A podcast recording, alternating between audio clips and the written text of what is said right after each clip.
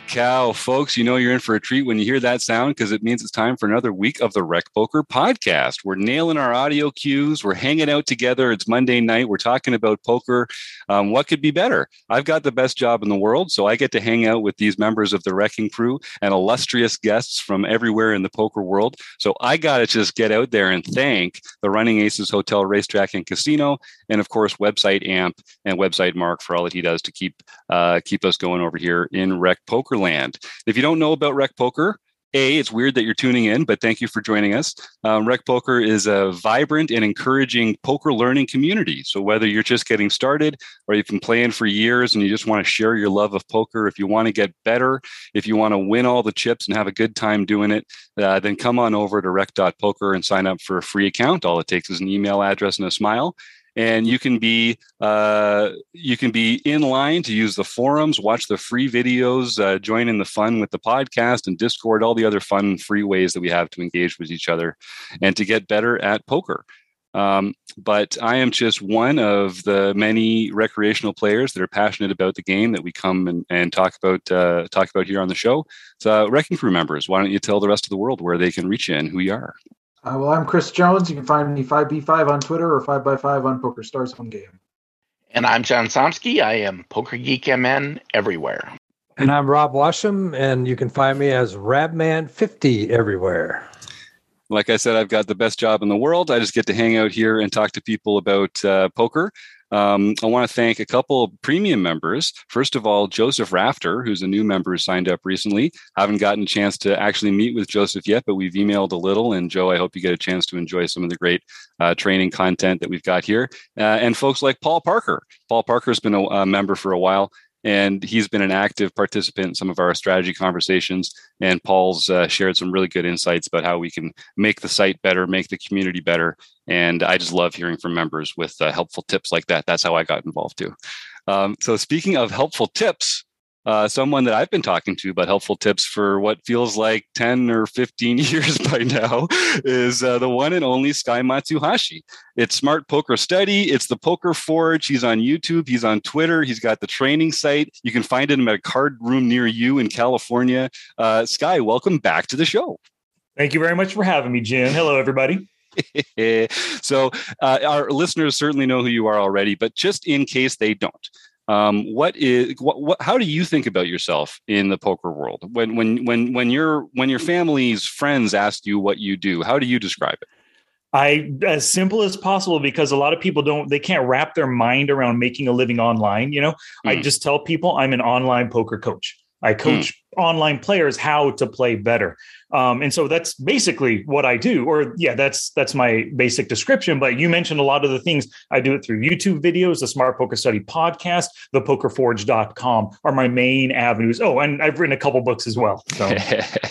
yeah, it's hard not to know who Sky Matsuhashi is if you're interested in poker. And he's got a lot to share, particularly with recreational players like us. Um, Sky is really good at working with uh, with people who are uh, trying to figure more out about the game. He's and, and let's talk a little bit, Sky, about. Um, I feel like what sets you apart is not only sort of the preparation that you put into it, uh, the quality of your learning materials, but also the emphasis that you have on active study. And can you just just before we re- even really get started, can you just talk a little bit about the virtues of active study? Absolutely. That is the best way to learn. You've all heard the expression in one ear, out the other. If you're listening to a podcast while you're driving, doing the lawn mowing, you might not really retain a lot of it, right? Active study is about the process of you're actively trying to learn whatever it is that you're consuming, reading a book, watching a video, listening to a podcast. So, in the moment while you're consuming it, you are actively taking notes. Maybe you have a poker journal, Evernote on your phone, however you want to take notes, because you want to basically take note of anything that seems important to you, seems useful when you play poker the next time. So, you could take those notes into the future look at them before you actually play your poker session, um, review your session afterwards while looking at your notes. So that's the first step. The second step to active learning is actually deciding, oh, Sky just said that in his podcast. When I play my session tonight, I am going to practice doing that because action's the greatest teacher ultimately. I can tell you everything there is to know about playing profitable poker, but if you don't actually use any of it, you're wasting your time learning. You said it, and I'm just gonna. I, I love talking to guy. I, am just gonna roll through a bunch of this stuff. But Chris, Rob, uh, Martha, John, any member in the chat, if you've got any questions, just uh, jump in or type them in there. Um, so, Sky, we as it happens, the last few guests that we've had on the show um, have talked about cash games, and they've been primarily cash players. And I know that cash is also sort of uh, close to your heart. Um, why don't we start with that and just talk about um, how do you coach towards a cash game player versus towards an MTT player? What are the kind of different uh, priorities or, or strategies that people might be employing in that way? Yeah, so cash game play. Well, for my own personal coaching, I don't coach professional players, so I don't coach professional cash game or professional tournament players. They're all recreational players. Either they just want to get better at a game that they love, or they want to start making a decent side income 100 500 bucks a month that kind of a thing so it's geared towards recreational players and two big I guess, aspects to my coaching is I'll take a look at your database of hands. And that's one of the reasons why I like coaching online is because mm. you use Poker Tracker 4, you use Hold'em Manager. We can save all your hands. We can look at your stats. We can see your win rates. We can see all the spots where you're losing and making money. So that's the first part. I look at where you're making and losing money. The second part is targeting those areas. Okay, you're making money here. Let's do this and this and this more. You're losing money here. Let's work on better strategies or just stop doing that thing that's costing you money. And that works for both cash game players and MTT tournament sit and go players as well because a lot of us have a lot of tendencies that maybe we don't even realize we have these tendencies. We always bluff the flop, but we never bluff the turn. Well, that kind of stuff, those tendencies show up when I'm looking at your database, looking at your statistics and your win rates. So I can spot those trends because I've been doing this for years, coaching students. Um, I can spot the trends and then give you strategies uh, to use to practice to see, let's see how your results change over time as you use these strategies and and that's that's basically how my coaching is and it's the same for cash and tournament players basically the same now for tournament players i don't play a ton of tournaments so i can't give you a ton of like final table big chat big stack short stack bubble strategy stuff. I can give you some because i'm a decent tournament player but cash games is where i excel. Right on. And and uh, when it comes to cash games then as a player um, what are what is it about because I know, and correct me if I'm wrong. You also like enjoy playing cash uh, a lot these days. I don't think that's what you're doing more. Um, what is it about the cash game that you enjoy? Is it is it the quality of playing? Is it the flexibility? Is it the strategy? Uh, what draws you to it? It's two things the flexibility for sure. Just being able to sit down and open up one to four tables even six tables if i want and just play play as much poker as i want. I can play for a 10 minute session. If, if i suddenly get a phone call got to do something i can leave. It's not like i have to dedicate four six eight hours to a tournament um, whether that's live or online you know tournaments are a long time. And i used to be a tournament player before i had kids. As soon as the kids came around i just i cannot even dedicate two hours in one stretch to poker you know so that's why cash games i had to make the change to cash games. And so that's the first reason just i love the flexibility right there. The second is you can pick and choose your tables so that you can sit at the most potentially profitable tables with the most weakest players on it because in a tournament you can't choose your tables. You can choose the buy-in. At a dollar fifty buy-in you're going to get a lot weaker players than a $50 than a $100 buy-in. So you can kind of put yourself in situations where you face more fish. But with cash games, you could put yourself at the best table where you're probably the first or second best at the table and really try to pick your spots and pick on those other players. Um, and so those are the two reasons I, I prefer cash games. Right on. And is there anything as a player? Uh, is there anything that you kind of like miss about the the MTT uh, part of your life, or or uh, yeah, is there anything about it that you miss?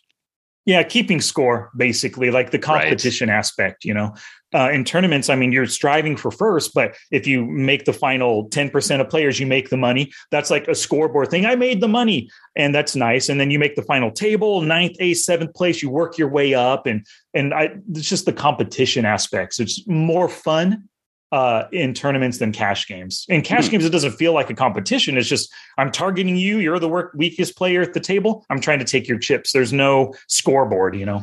Yeah, it's more like golf. I guess you're playing against yourself, kind of. You like you know when you're up or down and uh, what the good plays are, the bad plays are. But there is something great about that uh, laddering up in a tournament and you know making those um, uh, making those ICM plays, and uh, and I, and I understand it's also it's just it's a more exciting game. I'm I'm like you. I, I kind of enjoyed the um, the competitive roller coaster aspect of MTTs. Um, but I think cash is just a better fit for for my life and and my uh, my own way of playing. So, and I just don't have I don't have the guts some of you guys have. Just do that MTT lifestyle, man. I don't know how you do it.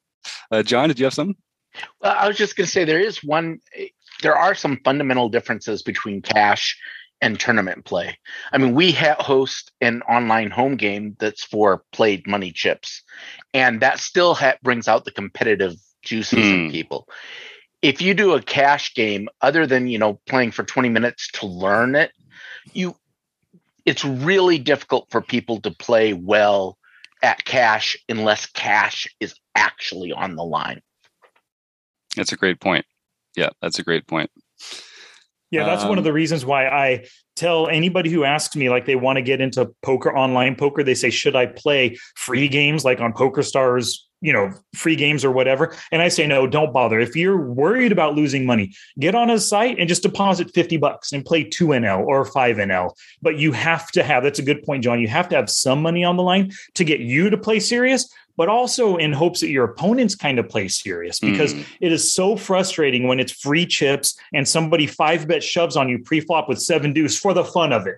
And then, you know, you're trying to take it seriously. You got your pocket tens, you know, you, you're thinking you're in a good spot right here against this guy, and he cracks you with two pair. Now, you were way ahead with your tens versus seven deuce, but it's disheartening when they're making so such idiotic plays that they wouldn't normally make and then catch you like that. Whereas if you're playing a $2 or $5 buy in, at least there's a little bit more thought on their end and they might not be doing that so much. Yeah, and it reinforces bad lessons too, right? Because then Mhm. you you start adjusting your play for these you know wild, out of control players that are just playing for play money, and uh, that's not going to set you up very well for success playing against uh, playing against other folks like that. Um, and uh, so Sky's talking about. We had uh, Evan Jarvis on the show last week, and he was talking about different levels of play uh, online. So when Sky says playing two NL, five NL, um, Sky, we're we're talking about the buy-in for the table. So if we're playing one penny, two penny, and people would buy in for a hundred big blinds, you would buy in for two dollars at one cent, two cents. Is that, right? Yeah, and we call that just 2NL, like two cent no limit. That's the size of the big blind. So 5NL, five cent no limit, it'd be a $5 buy-in for a 100 big blinds and so on up from there. Yeah, there you go. So a little jargon for folks that might not know. Um, so when it comes to there's so many different ways to study poker it's one of the great things about it you know um, there's so many different things to study there's different ways to study um, one of the things that we've been talking about so I'll, I, chris jones is running our uh, membership content here at rec poker for our premium members and i'm excited to announce that when this podcast comes out uh, the end of march we'll just be starting our new monthly theme uh, of learning for premium members. So uh, in April, the theme is final tables and ICM considerations. And everything that we do in April is going to be themed on, well, not everything. A lot of what we do is going to have to do with final tables and ICM. So there's different ways to sort of get at it. I've found personally that this is a very difficult subject to study, um, or at least to study uh, effectively uh, because it's hard to reproduce um, that. Chris, what's what? Uh, talk talk a little bit about uh, choosing well, this theme. And I, I, just to expand on that question too. I mean, I think it's it's in tournaments, it's the probably the most important time, right? It's the time where all the money is made. But Sky, just to, to go back to your first mm-hmm. question, you talked about active study. Like if you talk about, hey, well, let's practice three betting out of position, right? You can go to a cash game and you can practice that. But if you say, hey, let's practice these high leverage final table ICM moments, that's harder to do, right? That's hard. And, and, but it's not like saying, hey, let's practice when we have quads, right? Like it's it's something that's gonna matter when it comes up, but it's hard to practice. So, w- what are some of your thoughts about active study for these sort of like, not like things that don't matter? It's like you know, but like things that do matter, but that are hard to they're they're not as like you can't just put yourself in those situations all the time and practice them. Yeah. So the first thing, especially when it comes to ICM and final tables, you have to be ready for the moment that you do get there. I mean, if you play an MTT, just at a minimum, if there's 100 players, only the top 10, if it's a 10 person final table, but the top nine make it there. That means you have to get through 91% of the field to make it to the final table and practice your strategies. So the first thing you want to do is be ready for it. And when we talk about ICM, independent chip model, a lot of that is push fold poker. When you get down to seven big blinds, what range should you push with? 15 big blinds, what range should you three bet shove with or open shove with? That's a lot of it right there. So prepare for those spots by having a push fold chart in front of you. Now, if you just look up push fold chart online, you're going to come up with tons of different sites. You can download some. The one that I've used most recently is from floattheturn.com, and you can put it as an app on your phone as well and I'm not going to explain how to use it exactly. Once you get it, you can practice it. There's YouTube videos explaining how to use it. But basically, it'll tell you at 12 big blinds in the cutoff, this is the range you should shove. So when you're playing online and you're actually in a final table, bam, it's time to whip out your push fold chart and actively practice it. So prepare for when you're there. The second thing is try to simulate final table situations as much as possible. And the way I would recommend to do that is to play six max or full mm. ring sit and goes. If you become adept at those uh, uh, uh, formats of poker, you can make it into the money. Six max, the the top two in, are in the money. Full ring, the top three are in the money. Is that right? That's usually yeah. Yeah, that's right. That's right. Yeah, I'm sorry. Yeah. so so you have a pretty good chance of getting it into the money. And even before you get to the money, it's possible in a full ring at five players left, everybody might have 15 to 20 big blinds. Bam, there's your opportunity. Money's not on the line. You're not in the money yet, but there's your opportunity to start practicing your push fold poker, you know?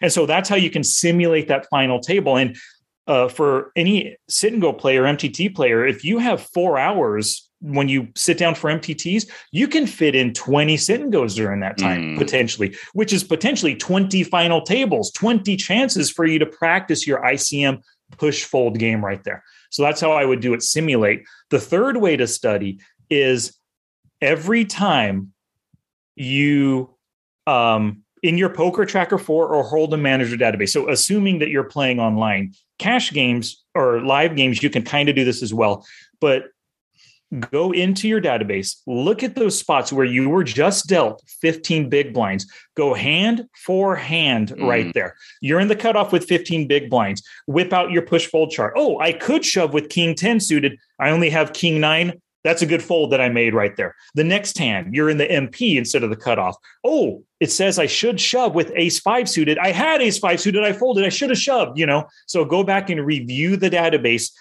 and see where you missed your shoving or calling or folding, whatever kind of spots as well. So my three recommendations right there. Oh, and for for live players, yeah, it is so tough to practice the final table stuff. But what you need to do is whip out Evernote on your phone, have a pad of, of uh, a notebook and a pen if you need, whatever. Anytime you get into a push fold kind of situation, if you fold, great, fold, but take a note of it. I was in the cutoff, 15,000 chips, big blind was 4,000 uh, chips, like, you know, and research that stuff afterwards off the felt and see what you could have and should have done. Yeah, that's great. I think that that kind of that mix of preparation and simulation uh, those are those are the best ways we can kind of get at it from both sides, right?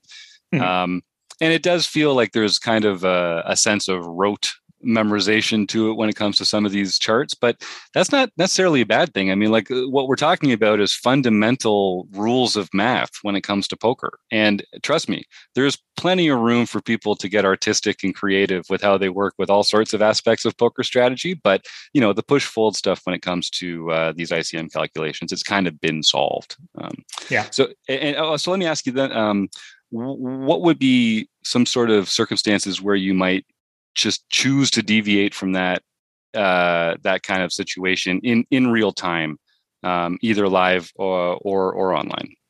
Well, when it comes to push fold, that means you're committing all your chips as the the shover, the raiser, or the caller. So if you're committing your chips outside of a recommended range, it's because you believe the opponent's still tacked are more likely to fold than anything right? Mm. So maybe it's a, a, bubble situation. The top five players get paid. There's only six players left. If you think if you're in the button and you you're pretty sure those two mid stack blinds don't want to to battle, like they want to make the money, you can shove with a very wide range, maybe 100% of your range, knowing that they're folding so often. So that would be the first step to going outside, deviating from the ranges. When it comes to calling an all in shove, the same kind of thing applies. If you know your opponent is a crazy maniac or he just uh, is just willing to commit with subpar hands. You've seen him shove in the same kind of spot with Jack seven suited, and you hold Queen 10 and you're not sure. Well, if you know he's capable of shoving really wide, then it might be okay, especially if he's the one going all in and you still have plenty of chips behind. Maybe mm. you hmm. can deviate from some calling strategies because you're exploiting your actual opponent. You know him, you know what he's capable of shoving with. So now I can play with my calls. Yeah, I, lo- I love that. We talk all the time about how you kind of have to tailor your strategy to the people that are actually at the table with you. Um, but in ICM situations, that's kind of tricky because if they if they're not very savvy about ICM, that can actually work against you as as well as much as if they are. Like uh, we get into this spot all the time where we think oh we're going to make a shove here. They can't possibly call without a premium hand. And then they do end up calling because they don't understand that the math says they should fold there and boom that's when you get taken out of the tournament. So um, i was glad to hear that sky because it really does come down to just sort of like how well do you know your opponents right? And if you don't know your opponent, if you don't have something, if you don't have some good information about your opponents that's telling you to deviate, then you should probably just stick to the stick to what got you here. You know, um, so I like that. I like that idea yeah. a lot. And if if ever you're unsure and your tournament life is on the line, it's okay to just fold. It's okay yeah. to leave that hand right there and just move on to the next hand. Especially like imagine if you're in the big blind or the small blind, if you fold, if you're in the big blind, you fold the next two hands, you're going to be on the button in the best position, the best chance to now shove instead of facing shoves from other players. If you're in the small blind, it's just a half big blind out there. You got the ante as well. And it sometimes it sucks if you only have eight big blinds and you're giving up, you know, 0.75 right now. But if if you're not sure about what the best play is, you don't really know the opponent, you're not sure if this hand is worth calling, just fold and commit those chips later on as the aggressive and not the calling player. Yeah, I love that. It's definitely you'd rather be the one getting those chips in first. That's that's usually true in poker. Yeah, no matter no matter the circumstance. All right, well that's that's enough for ICM and final tables. We got the whole month of April to get into that.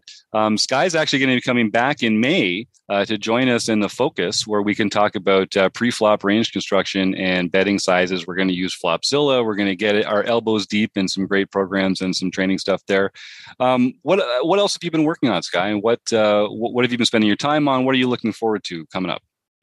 Well, still doing the podcast weekly, YouTube videos weekly. I actually started putting my podcast videos in YouTube form. So you can check it out there. Smart Poker Study on YouTube, the mm-hmm. podcast mm-hmm. as well on any podcast uh, platform and but i just spent so much time and i love this new uh, workbook that i created. I call it the online poker hand reading workbook. Mm. i have first envisioned it would be 45 pages with lots of exercises and an answer key. And it ended up being 87 pages with lots of exercises and answer key six bonus video quizzes, uh, two bonus video. I mean, I just I I I made this. It took me so long, but I put my heart and soul into it. I absolutely love it, and it's going to be going on sale uh, next week sometime. Like. I need to create the sales pages and all the verbiage and all the sales stuff. You know, like creating your product, your book, or whatever it is. Mm. That's the first step of of you know releasing new things to the public. Now comes the marketing, which I'm a I, I still feel even though I've been doing this forever, I feel like a marketing noob and every new thing I need to try to put out there into the world, it feels like I'm re I don't know, reinventing the wheel each time when it comes to sales pages and emails and all that stuff. So it's going to take me another week or so to get that done. Yeah, and that's something because here we're all recreational players. You know, this the, all of rec poker is just a labor of love, and and the way that we do it is we've got a whole team of people over here, all contributing time and, and money every month. Like we just pour a lot of ourselves into this to make it happen. You're mostly just just Sky Matsuhashi over there. Um, how uh, how do you do it, man? Like I don't understand. Like you you you talk about you know your your marketing journey, uh, but I feel like I feel like you're just doing such a great job with that kind of stuff. Um, how do you? No, seriously, how do you do it? Like, is do you have a time machine? Do you not sleep? You've got a you've got a family life as well and everything, and like this, you're a small business owner. How, how do you do it? I try to utilize the hours I have to myself as much as possible. So I wake up early in the morning. I'm always up by five. I do my stretching, get my coffee, and then I get to work. And I always love to have like my goal is every day to have one new item created, whether it's a draft of an email or a new sales page or a new video, a training video, or the podcast. I love to have that created before seven o'clock, before the rest of the family wakes up. Mm. And so that's my goal. That's that's how I I think that's how I'm able to really get everything done. And then as soon as they go to school, my wife goes to work. Now I have more time to do more things you know and and i know for myself from doing this for years i can't get creative post 11 a.m like my creative let's make something new let's let's let's uh, type out 500 words for the sales thing uh, do the next chapter in a book. That all has to be done by 11 for whatever reason after 11 my brain's my creative side is gone. So what i'll do like i'll record the podcast audio or record the video but then i'll save the editing till after 11 o'clock because now my brain doesn't have to work. I just i just have to cut and splice things together you know? Um, so that's I, I have a process that i understand and i know works for me and i try to do it every single day that's really smart. I'm getting I'm getting savvy when it comes to sort of time blocking and following your natural rhythm and energy and that sort of thing. Because no one, no, you can't be productive 24 hours a day, and and we all have these human cycles of energy, um, and effort and focus and that sort of thing. So play into your strengths. Okay, all right, I'm going to try and do that a little more. Yeah, I'm going to try and do that a little yep. more. Yeah, that and, and that early morning that does make a big difference too. Um, it does. Yeah. If, if people are looking for a way to find time to for, for something that they enjoy, because there's eh, we all have these things in our life. They're not urgent, but they're important, and we need to make time for them if we want to have a healthy a healthy life. And the only time, the only success I've had is just getting up early and just doing it then. Uh, so yeah, my, my hats off to you there. So then, what what do you do to unwind or to blow some uh, steam off or to you know, just not be this superhuman productive machine all the time? What, what's fun for Sky Matsuhashi these days? Uh, fun is playing Fortnite with my son. I do that a lot. Um, I'll watch movies. I'm a big movie fan. I read books, always reading. You and I have talked about that before. Um, and so I just I just do just do stuff like that. I love podcasts, specifically mm. like comedy or like fun podcasts. I don't listen to um, I don't know self help podcasts and stuff because I don't know. It's just so tough I'm constantly working and and trying to do things for my business here. But when I listen to a self-help podcast, there's so many good ideas coming at me. I feel like I need to do it all. But I'm trying to do all this stuff for my business and then the self-help potentially. And then I learn things in a business podcast. I should be doing that for my business, but I'm working on my workbook right now. How do I fit that in? So I try to, I don't try to consume anything whether it's written video or whatever that's going to teach me something new unless it's specifically what i'm doing right now you know? That's it. And then so all of my consumption is just fun entertainment type stuff. And then me and my boys go to the movies we hang out we play ping pong together um yeah and we exercise together as well. So plenty of stuff that that i that takes me away from the creative elements of poker that's great. I'm glad to get that quality time with the kids too, and uh, you know, part part part of a well-rounded life. So good for you. I'm I'm not surprised on that front. Um, we've got a question here from uh yes chris saying advising poker players to get up earlier feels like a bit of an un- uphill battle yeah i think you're right chris but that's it that's what we got to do we got to make time for the things that that are important to us right yeah. Um, well, there's also other times, and and you know, I teach, I try to teach my students this, and I put this out on the podcast and stuff. You got lunch breaks. You know, a lot of people work a nine to five. They have that hour for lunch. Don't sit with your. I mean, it's cool to sit with your friends and and shoot the crap, you know, and have fun and everything. But you could bring your lunch to work, eat in 10 minutes. Now you got 50 minutes to study poker mm. or play the guitar, whatever your hobby might be. Go for a walk and get healthy during your lunch break. You know, you've got those times. You got late at night too, once the kids go to bed, and maybe your wife's watching Netflix and she wants to watch her show, and you can do your own thing right there. So you can, whatever works for you. I'm just, I've always been a morning person. It probably stems from, for four years, from uh, for, uh, from 12 to 16 years old, I was a paper boy. And ah. for all the you younger people listening right now, you don't know what paper boys are, but we used to have them. And I'd be up by, you know, 4 a.m. on Sundays, but like 5 a.m. every single day at 12 years old, folding papers, loading up my bike, and then taking and delivering them. So I think that trained me to be a morning person. And it just, it's stuck ever since. That's so funny because I was definitely not a morning person until I was going to school in Halifax. And my first early morning job was opening a convenience store on campus. And one of the first things you do there is you go through the newspapers that got delivered very early and you get them all set up and everything. Um, and then I did that for a few years and I could just never sleep in again after that for whatever reason. It just broke me. Uh, and so that's that's how I've uh, that's how I've done it, getting up early. But I love that paper boy. I can see you with the with the with like the satchel and uh, just like you know on the bike, flinging them in like out of the movies. Uh, yeah, I love that. I love. That. I that. was. mm-hmm. Um, so, have you had a chance to play live much? I know you mostly enjoy playing online, but I know you've played in like that turkey tournament uh, that your friend puts on every year, and uh, you're in California. I know there's some card rooms around there. How often do you get a chance out there to tickle the felt?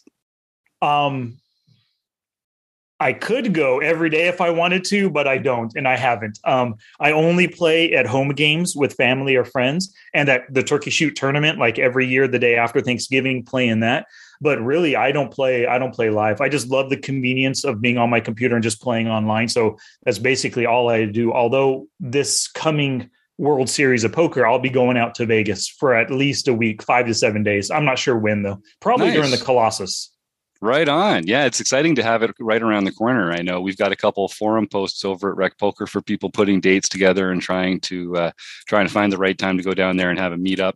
Um, I think I'll be down there for the tag team event, if nothing else. So um, I don't know, probably not the same time as the Colossus, but maybe we'll find a way to cross paths.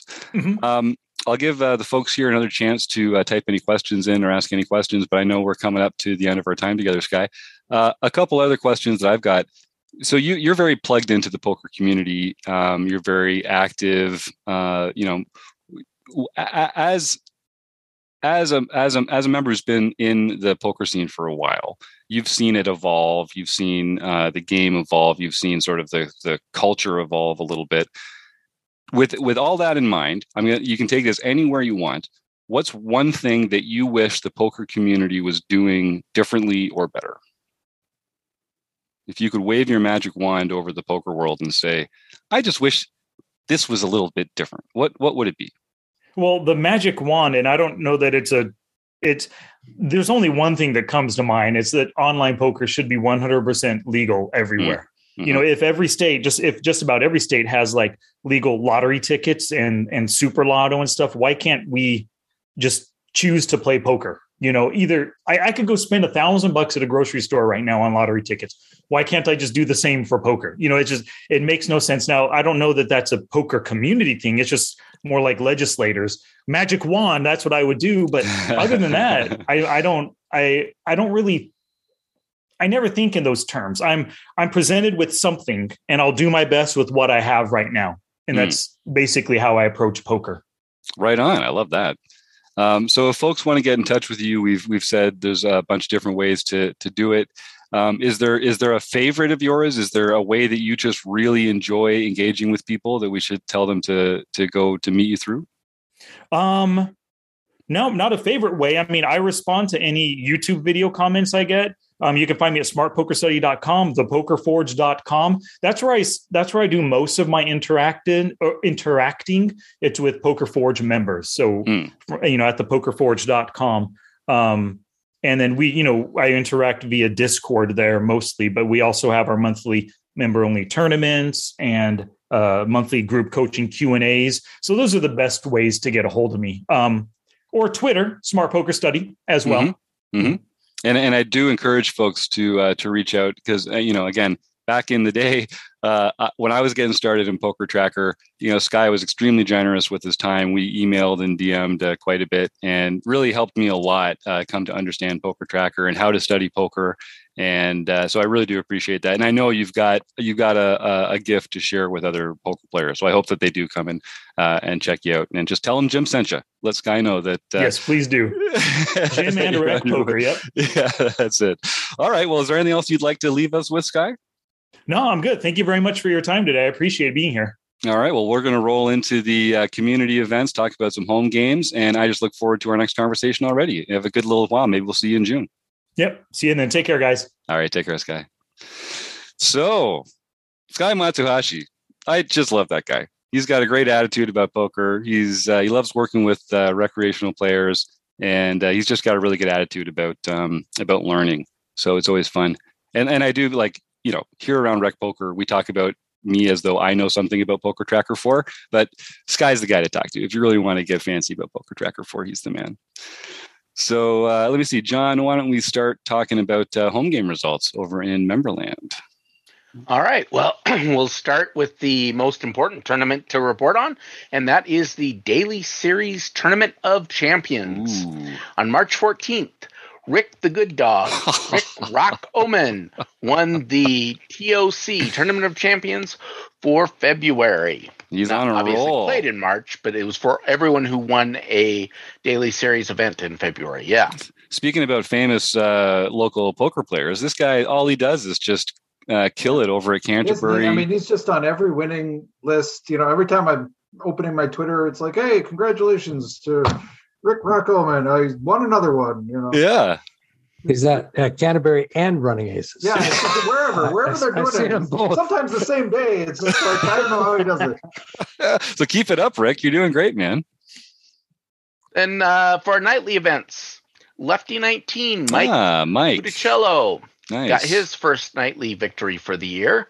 Fergie 56, Kim Kilroy got her third. no surprises Poker there. Geek MN, John Somsky wow! got his third. All right. GF Hawk, Eric Romo got his third for the year. Swedish Fishy Lar- 77, Lars got his first nightly victory for the year. Nice.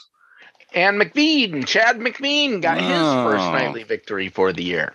How about that? The guy's everywhere. It's amazing he even has time to play. This is true. well, you know, he probably does it between tweets. So, you know, it's like you tweet, bold, tweet, raise. Uh, then we have Seville 300ZXTT, Jeff Martin. I- won the I- daily mixed We victory. need, yeah, we need I- more people like this. Get your names into Poker Stars and make it as hard to pronounce as possible.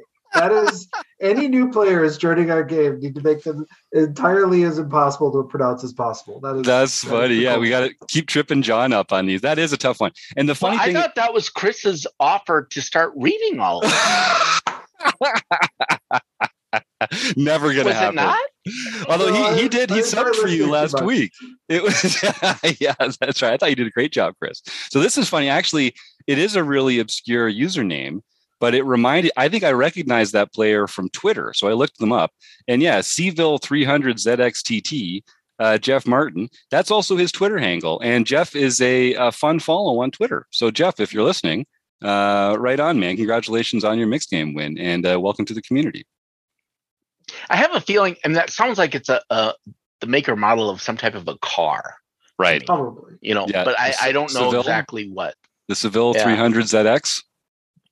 Yeah. Maybe. All right, we're gonna have to get. We're gonna have to ask Jeff. I'm gonna tweet him. I'm gonna tweet him right now while we're going through. Oh, Cadillac All had a right. Seville. Yeah. There was a Cadillac Seville at one time. I don't know if they had that Mm. particular model, but Mm-hmm. Mm-hmm. And then Roadstar 33, Randy Smith, won his first international victory for the year. Randy. And B Chip, Charles Allen, got Hey, his first international victory for the year. nice. And then, last but not least, JD Cat 32, Jeff Catalano, got won the Learn Pro Poker event. So you can email Jim at rec.poker to get your free month at Learn Pro Poker. There you go. And uh, yeah, Jeff, you're going to enjoy that. I think they've got a ton of great material over there at Learn Pro Poker, and they're great friends of us uh, here at Rec Poker. So every Sunday night, if you win the tournament, the home game tournament that's free to enter, uh, you get a whole free month at Learn Pro Poker. So yeah, send that email along, and we'll look forward to uh, sending you that code. I'm excited. We got a bunch of great, great players in the in the um, summer in the rundown this week. John, do you arrange this in advance so that there's all these fun folks that we get to shout out, or is this actually just according to their merit? Yeah, this is actually just according to their merit. It's amazing Wow. how many good players we have. I actually, one fun fact, I just happened to look this up. Both uh, Doug Drabeck, Megra 44, and um, oh, 20 guy, Kiki, Jacob Kiki, Jacob Kiki, yes. twenty guy. Jacob Kiki, uh, Kekgeek 65 are both tied for the most number of lifetime wins. Wow. I think the number is 36. um, so impressive. Which obviously it had to be higher than 20, given that right. Jacob got 20 just last year. Right. But, so that's an amazing number. It really is. And and these are not, you know, these aren't like uh these aren't really small field tournaments. There's 50, 60, 70, 80 players in a lot of these tournaments. Um, sometimes the Saturday International Series, if people show up a little early on Saturday, they can get in there with 20 players or something like that. But it's really quite an accomplishment for uh, these players to win that many of these poker tournaments because we are trying. We're, we're we want those pins. yep. Yeah. Well, I, I honestly do believe it is one of the toughest play money games you're going to find. Yeah. And that's because people here are really taking it seriously. We're trying to get better. Mm-hmm. And it's, it's right there. Those those pins, they're pretty they're pretty fancy. They're pretty sweet. Asterisk, asterisk. Two of them are asterisks. and uh, we can't break any news here yet because nothing's confirmed. But uh, well, there might be some new exciting prizes in some of the home games. Maybe just the tournament of champions. That's all I'm going to say at this point. But we've got a wonderful, we've got a, a, a, lot of great partners that we love working with, and some of them might be putting some prizes in. I don't know. Just saying, play money tournament, big results. It, it's uh, it, it's that easy. It's that easy. Come in, come and profit. Step step one, play the play money tournament. Step two, win a freaking prize. Step three, profit. I can't wait. All right. Well, that's the uh, that's the home games, and then kind of also in home game land, we are just coming up on the end of Marek Madness. Uh, when this podcast comes out, people will just have had time to tune in on Thursday night for the last Thursday in March. It's the finale. It's the best two out of three match uh, for our heads up ladder bracket. And I don't know who's in it yet because we're still playing the matches as we go week by week. Um, but it's been fun. I did a little commentary in the booth with Taylor last week. I know Chris and uh, Tim had some fun in the booth as well. Taylor and uh, Kim have been doing some. I'm not sure exactly who else they have lined up. But Marek Madness, folks, if you want to go to rec.poker slash Marek, uh, you can go check out some details on that and watch some previous episodes as well. Uh, John, anything else in um, in home game land? I guess the next sort of special tournament is the June heads up bracket. That's ways off. We don't have to get into that just yet. Well, um, yeah, but it is uh, good to think of as you are enjoying all of this Marek madness. Uh, last year, the winners of these heads up events, which we have three of them, the uh, in June, September, and December. September and December, uh, the third Saturday of the month. And if you win one of those, then you will be playing in Marek Madness next year. It is a lot of fun. It is a lot of fun, and not just for the trash talk videos either.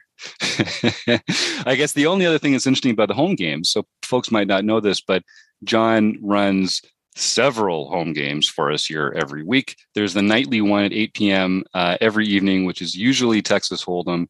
Um, and then on Saturdays, we've got an international series at different times of day, but we also have the practice mixed game because we have a, a monthly mixed game tournament uh, that continues throughout the year. There's a player of the year race. And to help our players get better at these new games, every Saturday night, John hosts a practice uh, mixed game that is the same format that the next month's tournament is going to be. Um, we're trying to do more mixed games work here at Rec Poker in 2022. So we're actually we also we're bringing in a ringer, uh, Jake Hirschfield. You may have uh, remembered him from a previous episode a few weeks ago. Uh, he's going to be joining us every month to use his platform Unshuffled to do a little demonstration of how the different mixed games are played, uh, good strategies to use, strategies to avoid, and just a little more um, help when it comes to learning the mixed game. So we're starting it off easy the game in April is uh, Limit Hold'em. So it's going to be more about different betting sizes and uh, betting patterns than anything else. But you can join us for the first one of these unshuffled mixed game demos on March 30th. It's a Wednesday. It's open to, it's free. It's not just for premium members. If you're a community member, you can come and hang out with Jake and I and the rest of the panel here, and we'll talk about Limit Hold'em and how we're going to take everyone's chips in uh, in April when we're going in there and, and playing in the in the nightly series. So I'm, I'm looking forward to that one a lot. Yeah, so far we've had two mixed practice games, and in both of them, I am happy to announce that I was able to gain the chip lead at one point during those tournaments. and I am also sad to announce that I was unable to cash in either of them. that's, that's, so you've been you've been playing out of uh, Randy Smith's uh, playbook. He's the buddy uh, Ricky Bobby Award winner from last year, I think, first or last. That you got Yep. go out in a blaze of glory if you're not going to get up to the top. Good for you. That is a more fun. I mean, that is the most fun way to play. Right. Um, Chris, why don't we talk a little bit about uh, what you're getting up to? Not only are you sort of looking at ways to restructure the website and how we kind of present some of our information uh, to our members, but you're also curating these monthly themes now. So Yeah. tell us about that a little. So yeah, because uh, we did a big member survey, and pretty much, you know, people kind of told us that they like Rec Poker. Rec Poker is great, um, but one of the things that kind of came across is like a thing that they would love to see improved, or the most, you know, the the biggest thing that we could do to improve Rec Poker is just just to make our content a little bit more organized. So we're working on that. We've got a plan in place. It'll take a little while to get it all sort of uh, but over the course of this spring, you'll start to see some changes on the website, some ways that we reorganize uh, how you find things, how you connect with things that we do, make them a little more easy to figure out. And then the, the other piece that we're doing al- along with that is we're really starting to try to think of um, each of our monthly, we've been doing these seminars for a while.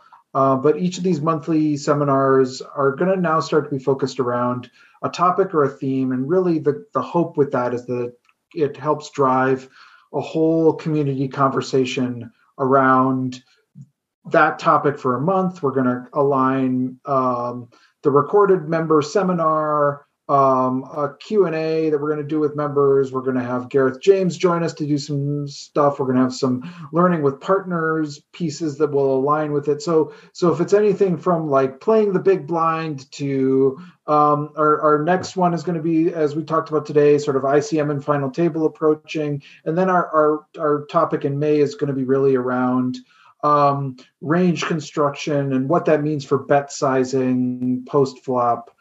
Uh, kind of like the pre and post flop and how they work together.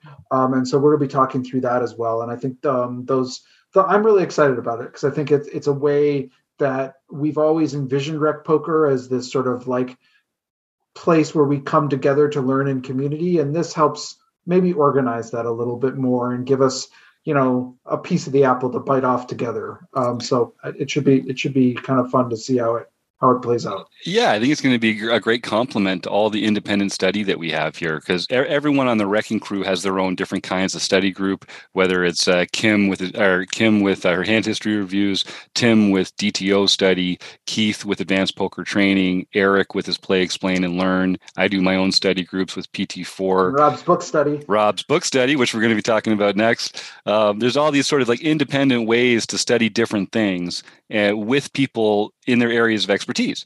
Um, and so this is going to be a great complement to that, where it's just uh, we're focusing on one theme for the month, and Chris is going to kind of hold your hand and take you through it a little, and uh, then we can all just be thinking about that same thing as we go through the month. Uh, so I am really looking forward to that. I think that's that's going to be a great idea. Uh, speaking of book studies, Rob, we are currently we've we've buried uh, the modern poker theory, and we are on to Jonathan Little's uh, beating small stakes tournaments. Am, I- am I getting that right? Strategies for beating small stake tournaments. Nice. I think this is a. I think anybody in that plays recreationally can take advantage of this book. It doesn't get into a lot of the deep strategies that you know GTO strategies this and and uh, range construction that and whatnot, but it really talks about understanding the players that you're playing against Hmm. when you're in your local casino in a live setting. This is really what this book is all about. Paying attention to what they do, understanding uh, what their motivations are, how they play, and then exploiting that uh, those tendencies that they have. So I think it's it's really uh, it's really a. I mean, I like it. I've I've read it. I I've read it the first time probably when it first came out. You know, probably six seven years ago. Um, the concepts in it don't don't age. I mean, it the, the players that you're playing against have these tendencies. Mm. They did then, they still do today. So it's it's it's really uh, uh I think it's really it's a fun book. It's a fun discussion too.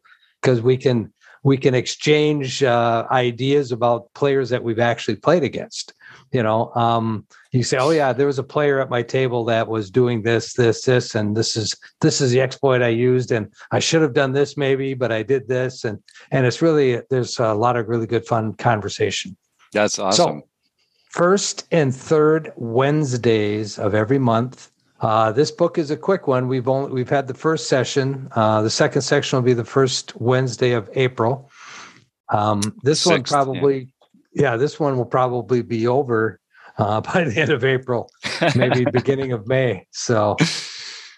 Another, yeah, so, another item is to watch Twitter because I've been putting some polls out there.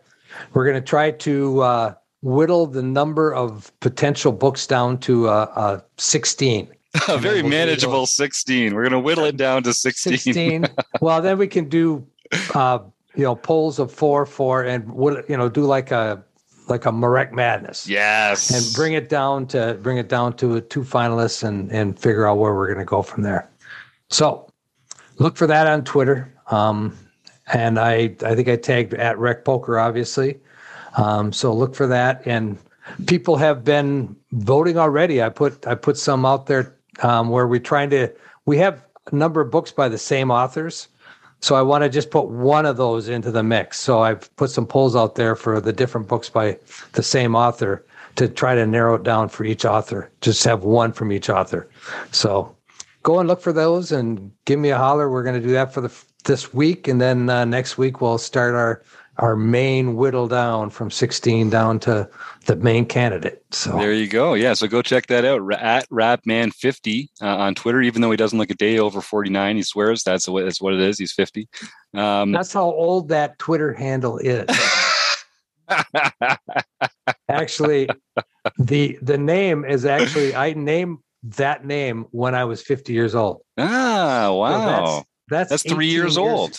That's 18. that's 18 years ago when I first got into online poker. Wow. So, so your online poker career could vote right now. Yeah. Mm, just yeah, I think so. Yeah. All right. Just so yeah, go check that out at Rad, at Radman50. Um, check out some of his uh, polls. Vote for the book that you'd like to do next, and we'll probably get started in May. Um, but this book that we're looking at right now, you can join on April 6th and April 20th. And it's a free download, isn't it, uh, Rob? If you go to, is it pokercoaching.com that people can go to to find yeah. it? Pokercoaching.com. It's a Jonathan, written by Jonathan Little. Um, he has it available to anybody on his website. It's free. So um, take advantage. I mean, it's like I say, it's a it's a quick read. Um, and even if you missed the first episode, you know, you can go back and watch it because we'll have it in our uh, book study group online, mm-hmm. and and it's really I don't you, it doesn't you don't have to be at every single one. You don't have you know you can still take advantage of each and every one almost as an individual event. Yeah, right on. I, I, found the book study to be really helpful. Just being able to talk about some of these concepts with other people while I'm exploring it myself um, just wish I'd done more of that earlier in my poker career instead of trying to just do it all by myself. But uh, we all learn eventually, I guess, or or, or we don't. I did. so hopefully, if you're listening, hopefully it's not too late for you. Come find a friend, uh, find some people to talk to about poker with, and uh, you, will you'll, you'll you'll be rewarded. Um, I, I have no doubt. Well, any other thoughts, uh, folks? Any other ideas? Any other pleas? I get seeing a bunch of no's, a bunch of smiling, shaking faces. So then, I guess I'm just going to thank our uh, our sponsors at uh, Running Aces Hotel, Racetrack, and Casino, and of course, website AMP.